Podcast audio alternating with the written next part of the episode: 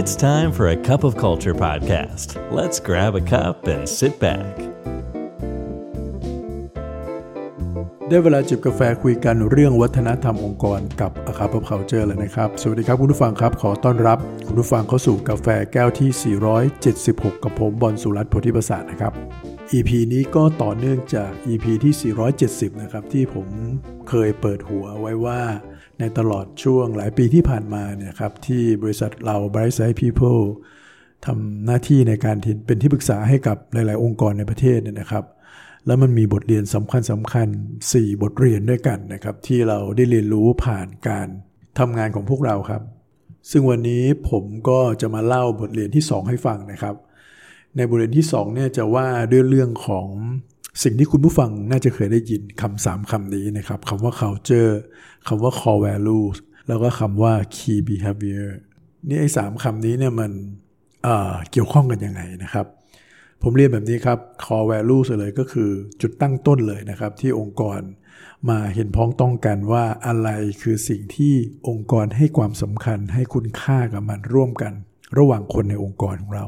และสิ่งนั้นเนี่ยมันพาไปสู่เป้าหมายในเชิงธุรกิจขององค์กรได้ด้วยนะครับ ซึ่งจะเปรียบเทียบก็อาจจะเหมือนกับมเมล็ดนะฮะของต้นไม้ใหญ่ที่อยู่ในดิน ที่มันงอกเงยมาเป็นรากออกมาก่อนนะครับ รากเหล่านั้นเนี่ยก็คือตัว core value ขององค์กร ซึ่งแน่นอนในช่วงแรกมันอาจจะยังมองไม่เห็นด้วยตาเปล่าครับเพราะมันยังอยู่ในดินอยู่ ในช่วงที่องค์กรกำลังเริ่มที่จะทำแล้วก็ เพิ่งเริ่มในการสื่อสารออกไปนั่นเองนะครับนี้เวลาต้นไม้เนี่ยมันโตขึ้นงอกออกมาพ้นดิน เกิดดอกออกผลมาเป็นต้น เป็นใบเป็นดอกเป็นผลออกมาเนี่ยนะครับพอมันเห็นด้วยตาเปล่า อย่างชัดเจนแบบนี้เนี่ยเราเรียกว่าเห็นออกมาในเชิงพฤติกรรม ซึ่งเราถึงจะบอกได้ว่าวัฒนธรรมก่อนเกิดขึ้นหรือเปล่า เพราะว่าถ้าเราไม่เห็นออกมาในรูปแบบของพฤติกรรมเนี่ย เราก็จะไม่รู้หรอกครับว่ามันเกิดขึ้นหรือเปล่า บางคนอาจจะบอกว่าเขาอาจจะไม่ได้ทำแต่ว่าเขาคิดอยู่ในใจเขาเสมออะไรต่างๆ พวกนี้มันวัดยากนะครับงั้นมันจะวัดได้ก็ต่อเมื่อมันต้องเห็นการแสดงออกนั้นๆออกมานะครับพอแสดงออกมาเป็นพฤติกรรมแบบนี้แหละครับ เราเรียกว่า แล้วพอพฤติกรรมหรือ behavior พวกนี้มันแสดงออกออกมามากมายนะครับ คนส่วนใหญ่ในองค์กรออกดอกออกผลออกมาแบบนี้ เกิดเป็นป่าผืนใหญ่ เราจึงเรียกมันว่าวัฒนธรรมองค์กรหรือว่า culture นั่นเอง และนี่คือสิ่งที่ 3 อย่างนี้เกี่ยวข้องกันนะครับ core value behavior แล้วก็ culture นะครับ ซึ่งเราก็พูดใน EP ก่อนๆไปแล้วนะครับว่าสิ่งต่างๆ เหล่านี้จะดีกว่าถ้าเราตั้งใจสร้างตั้งใจทำขึ้นมา ดีกว่าที่จะปล่อยให้มันเกิดขึ้น โดยธรรมชาตินะครับ มีการกำหนด core value ขององค์กรอย่างชัดเจนขึ้นมานะครับ แค่นั้นไม่พอนะครับ เราอาจจะต้องมีการกำหนดชุดพฤติกรรม หรือว่า key behavior ที่เราอยากเห็นออกมาด้วย นี่ทำไมต้องมีการกำหนดไอ้ตัว key behavior หรือชุดพฤติกรรมพวกนี้ออกมาทำไมไม่ให้เขาแสดงออกมาเป็นอย่างเป็นธรรมชาติแบบ อยากจะแสดงยังไงก็แสดงออกมาได้เลย ตามความหมายของ core value ผมเรียนแบบนี้ครับคำว่า core value ขององค์กรเนี่ยมันมีแนวโน้มครับที่จะไปซ้ำกันกับองค์กรอื่น ๆได้ ซึ่งเป็นเรื่องปกติใช่ไหมครับ ยกตัวอย่างคำว่า innovation คำว่า collaboration คำว่า teamwork คำว่า customer centric คำพวกนี้เนี่ยมันไม่ใช่องค์กรเรา องค์กรเดียวที่ใช้อยู่ถูกไหมครับ มีหลาย ๆ องค์กรที่ใช้ แต่เราก็เชื่อครับว่าโดยความหมายแล้วเนี่ยมันอาจจะไม่ได้เหมือนกันร้อยเปอร์เซ็นต์นะครับองค์กร A ก็มีความหมายของคำว่า innovation ในแบบขององค์กร A องค์กร B ก็มีความหมายคำว่า innovation ในแบบของเขา ถ้าเราไม่ได้กำหนดชุดพฤติกรรมชัดๆ ออกมาเลยเนี่ย คนก็จะมีแนวโน้มที่จะตีความไปตามความเข้าใจของตัวเอง ซึ่งมันอาจจะไม่ได้เป็นความหมายหรือตามความคาดหวังขององค์กรของเราก็ได้ถูกไหมครับ จริงๆแล้วเนี่ยคนเราก็มีแนวโน้มที่จะตีความสิ่งเหล่านี้ขอแวลูพวกนี้ไปตามความเข้าใจหรือเอาพูดง่าย ๆ ว่าตีความเข้าข้างตัวเองนั่นเอง และถึงจุดนี้ครับ หลาย ๆ องค์กรเองเนี่ยก็เป็นไปได้ว่าพนักงงานก็อาจจะตีความ core value เดียวกัน แตกต่างกัน จนอาจจะนำไปสู่การถกเถียงกันเลยด้วยซ้ำไปนะครับ เพราะฉะนั้นอย่ากันนั้นเลยครับ โดยเฉพาะองค์กรใหญ่ ๆ นะครับ เราจึงสนับสนุนให้มีการกำหนดชุดพฤติกรรมหรือ key behavior ออกมาให้ชัดเจนเลยนะครับว่าคำว่า innovation คำว่า collaboration คำว่า integrity ต่าง ๆ เหล่านี้ของท่านนะ่ะท่านคาดหวังพฤติกรรมอะไรของพนักงานให้แสดงออกมาครับ ซึ่ง key behavior เนี่ยก็เป็นหน่วยย่อยเลยนะครับในสิ่งที่เราอยากเห็นว่าคนทั้งองค์กรจะแสดงพฤติกรรมต่างๆ เหล่านี้ออกมา ในมุมของ Bright Side People เองนะครับ เรามองว่าชุดพฤติกรรมที่ดีเนี่ยมันจะต้องมีคุณลักษณะ 3 อย่างด้วยกัน อันแรกเลยมันต้องสังเกตได้ observable นะครับเพราะว่าพฤติกรรมถ้าเราสังเกตด้วยตาเปล่าไม่ได้เนี่ยมันก็ยากที่จะบอกได้ว่ามันใช่หรือไม่ใช่ถูกไหมครับ เพราะฉะนั้นชุดพฤติกรรมที่เรา ได้มาแล้วมันเป็นเรื่องของความคิด เรื่องของทัศนคติมากเกินไปเนี่ยเราไม่รู้นะครับว่าสิ่งเหล่านั้นนะมันมีอยู่จริงหรือเปล่า เพราะมันไม่สามารถแสดงออกมาภายนอกได้นะครับ เพราะฉะนั้นมันต้องระบุออกมาในเชิง สิ่งที่มันสามารถสังเกตจากภายนอกได้ด้วยนะครับอันที่ 2 คือมันต้อง measurable หรือต้องวัดได้นะครับ เราต้องสามารถที่จะบอกได้ว่าในสเกล1-5เนี่ยนะครับคนคนนี้เนี่ย เขาแสดงออกในเชิงพฤติกรรมเนี้ยมากน้อยแค่ไหน แล้วระดับไหนล่ะ คือระดับที่เราคาดหวังครับ และด้วยมาตรฐานหรือเกณฑ์การวัดพวกนี้มันต้องสามารถที่จะเป็นมาตรฐานใช้ร่วมกันของคนในองค์กรได้ แล้วก็คุณในลักษณะที่3นะครับมันต้อง universal มันต้องมีความเป็นสากลพอในองค์กรของเราครับ ไม่ใช่ชุดพฤติกรรมเหล่านี้มันเอาไปใช้ได้แค่หน่วยงานใดหน่วยงานหนึ่ง หรือไม่ครอบคลุมทุกๆ หน่วยงาน อันนี้ก็ไม่ใช่ตัวอย่างของชุดพฤติกรรมที่ดีครับ observable measurable แล้วก็ universal ครับ 3 อันนี้ใช้เป็นเกณฑ์วัดครับว่าพฤติกรรมหรือว่า key behavior ที่ดีเนี่ยมันควรเป็นยังไงนะครับ เพราะฉะนั้นเนี่ยจะว่าไปแล้วเนี่ยจริง ๆ แล้วชุดพฤติกรรมเนี่ยสำคัญมากๆสำคัญไม่แพ้ core value เลยถูกไหมครับ เพราะว่าสิ่งนี้เป็นสิ่งที่เราอยากเห็นที่ปลายทางเลยมากกว่า เพราะฉะนั้น ในมุมของเราเองเลยนะเราก็เชื่อว่าแทนที่เราจะไปผลักดันให้คนทำความเข้าใจเรื่อง core value และจดจำได้เนี่ยนะครับ เราไปที่ key behavior เลยดีไหมครับ ไปที่ปลายทางที่เราอยากเห็นเลย นั่นน่าจะเป็นคำตอบสุดท้ายที่ชัดเจนกว่า งั้นถ้าเราพูดให้สุดโต่งเลยก็คือว่าจริง ๆ แล้วคำว่าชุดพฤติกรรมเนี่ยกลับสำคัญกว่าตัว core value ด้วยซ้ำไป เพราะนั่นคือสิ่งที่จับต้องได้ที่เราต้องการครับ แต่แน่นอนหลาย ๆ คนก็จะบอกว่าตัวชุดพฤติกรรมเนี่ยมันมีมากกว่า core value เยอะมากเลยถูกไหมครับ core value บางตัวเนี่ยอาจจะมีพฤติกรรมอยู่ 3-5 พฤติกรรมเลยนะครับที่เราอยากเห็น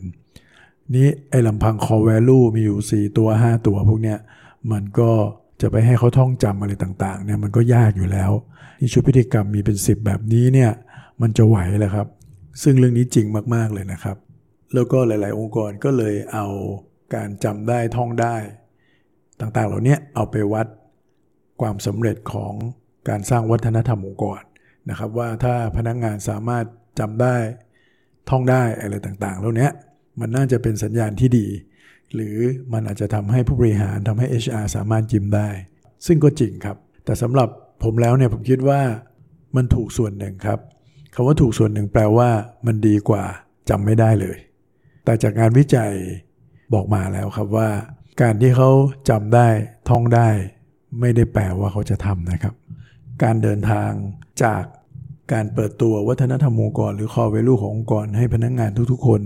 ทราบจนไปถึงจุดที่พนักงงานสามารถจำได้เนี่ยนะครับกับจุดที่จำได้ไปสู่จุดที่ลงมือทำจริงๆนะเส้นทางหลังเนี่ยมันยากกว่าเส้นทางแรกเยอะนะครับ คนจำ สี่ทั้งห้าข้อได้ ก็ไม่ได้แปลว่า จะทำตามนั้นถูกไหมครับ หรือคนดีๆ ที่เขาประพฤติดีประพฤติชอบเนี่ยเขาอาจจะจำศีลไม่ครบห้าข้อก็ได้นะครับ แต่ว่าด้วยตัวตนของเขาเขาทำครบห้าข้อโดยอัตโนมัติ ด้วยความที่เป็นคนดี ฉะนั้นเราเองนะครับมักจะแนะนำให้ลูกค้าของเราเนี่ยทำวิธีการอื่นมากกว่าการท่องจำนะครับ แต่การจำได้ท่องได้เนี่ยถ้าองค์กรทำก็เป็นเรื่องที่ดีนะครับ แต่เราควรจะต้องใช้วิธีการอื่นควบคู่ไปด้วย เช่นความเป็นแบบอย่างของผู้จัดการนะครับ คนเนี่ยทำตามสิ่งที่คนทำนะครับ ไม่ได้ทำตามสิ่งที่คนบอกหรือคนพูด ผู้จัดการเป็นคนที่อยู่ใกล้ชิดกับพนักงานมากที่สุด เพราะฉะนั้น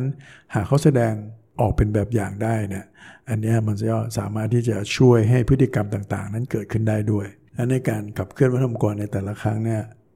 ต้องยอมรับตรงๆครับว่า ก็ต้องมีการมีส่วนร่วมของหลาย ๆ ฝ่ายในองค์กร คนที่เป็นระดับกลางอย่างผู้จัดการเนี่ยก็ต้องเอาจริงเอาจัง แล้วก็ให้ความร่วมมือในการที่จะเป็นแบบอย่างในพฤติกรรมต่าง ๆ เหล่านั้นนะครับ เพื่อจะให้ทีมงานได้เห็น ซึ่งวิธีการที่จะทำให้ผู้จัดการเป็นแบบอย่าง พวกนี้มันก็มีตัวช่วยหลาย ๆ อย่างนะครับ ไม่ใช่พนักงงานไม่ท่อง แต่ว่าผู้จัดการเป็นคนท่องแทนอะไรเงี้ยนะครับ ยกตัวอย่างสิ่งหนึ่ง ซึ่งเราเลือกนำมาใช้ก็คือเรื่องของการฝังพฤติกรรมเหล่านี้เป็นเป็นภาษาในการใช้ในชีวิตประจำวันด้วยนะครับงั้นถ้ามันเป็นภาษาพูดเนี่ยมันก็มีแนวโน้มที่จะนำไปสู่การกระทำได้ การที่เราอาจจะจัดกิจกรรมให้พนักงงานเนี่ยได้ทำอะไรร่วมกันเพื่อสะท้อนความเข้าใจนะครับในการแสดงออกในเชิงพฤติกรรม ภายใต้คอ value แต่ละตัวนะครับ ซึ่ง อย่างเวลาเราทำงานกับลูกค้าของเราเนี่ยบางทีเราก็อาจจะมีการออกแบบเป็นพวกเครื่องมือนะครับให้ผู้จัดการนำไปใช้ไม่ว่าจะเป็นรูปแบบของบอร์ดเกม การ์ดเกมต่าง ๆ พวกนี้นะครับ ให้เขาเอาไปใช้กับทีมงาน แล้วก็เวลามีการมิ팅มีการประชุมกันเดือนละครั้งสองสัปดาห์ครั้งก็หยิบไอ้อุปกรณ์หยิบเครื่องมือพวกนี้เอามาใช้กับทีมงานด้วยนะครับ เพื่อที่จะได้สะท้อนว่าจาก ปัญหาจากสถานการณ์ที่เจออยู่เนี่ยนะครับ เราน่าจะเลือกแสดงออกพฤติกรรมแบบไหนที่เป็นประโยชน์ แล้วก็อาจจะถือโอกาสในช่วงเวลาเนี้ยให้เขามีโอกาสได้โลเพลย์กันนะครับ ในการที่จะจำลองสถานการณ์จริง ๆ แล้วลองใช้พฤติกรรมเหล่านั้น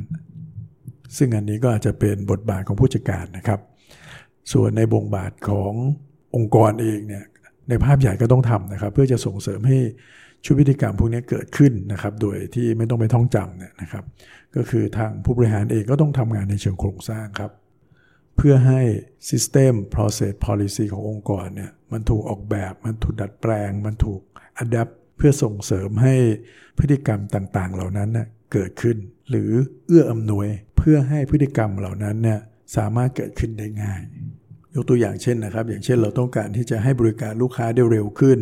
หรือเราอาจจะต้องการให้เกิด innovation ในองค์กร ซึ่งเราต้องการให้มันเป็นวัฒนธรรมของเราเนี่ยนะครับ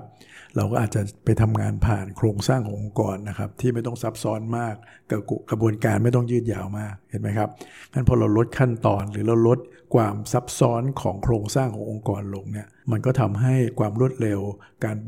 ยืดหยุ่นต่างๆ มันเกิดขึ้นได้ในเชิงพฤติกรรมของพนักงงานได้เลยนะครับ มากกว่าการที่เราจะไปให้พนักงงานเขาทำโดยที่ระบบนโยบายอะไรเราไม่ขยับเลย ซึ่งตัวช่วยพวกนี้ครับจะช่วยให้พฤติกรรมเกิดขึ้นได้ง่ายกว่า แทนที่จะให้เขาไปท่องจำเป็นนกแก้วนกขุนทองนะครับ ซึ่งมันก็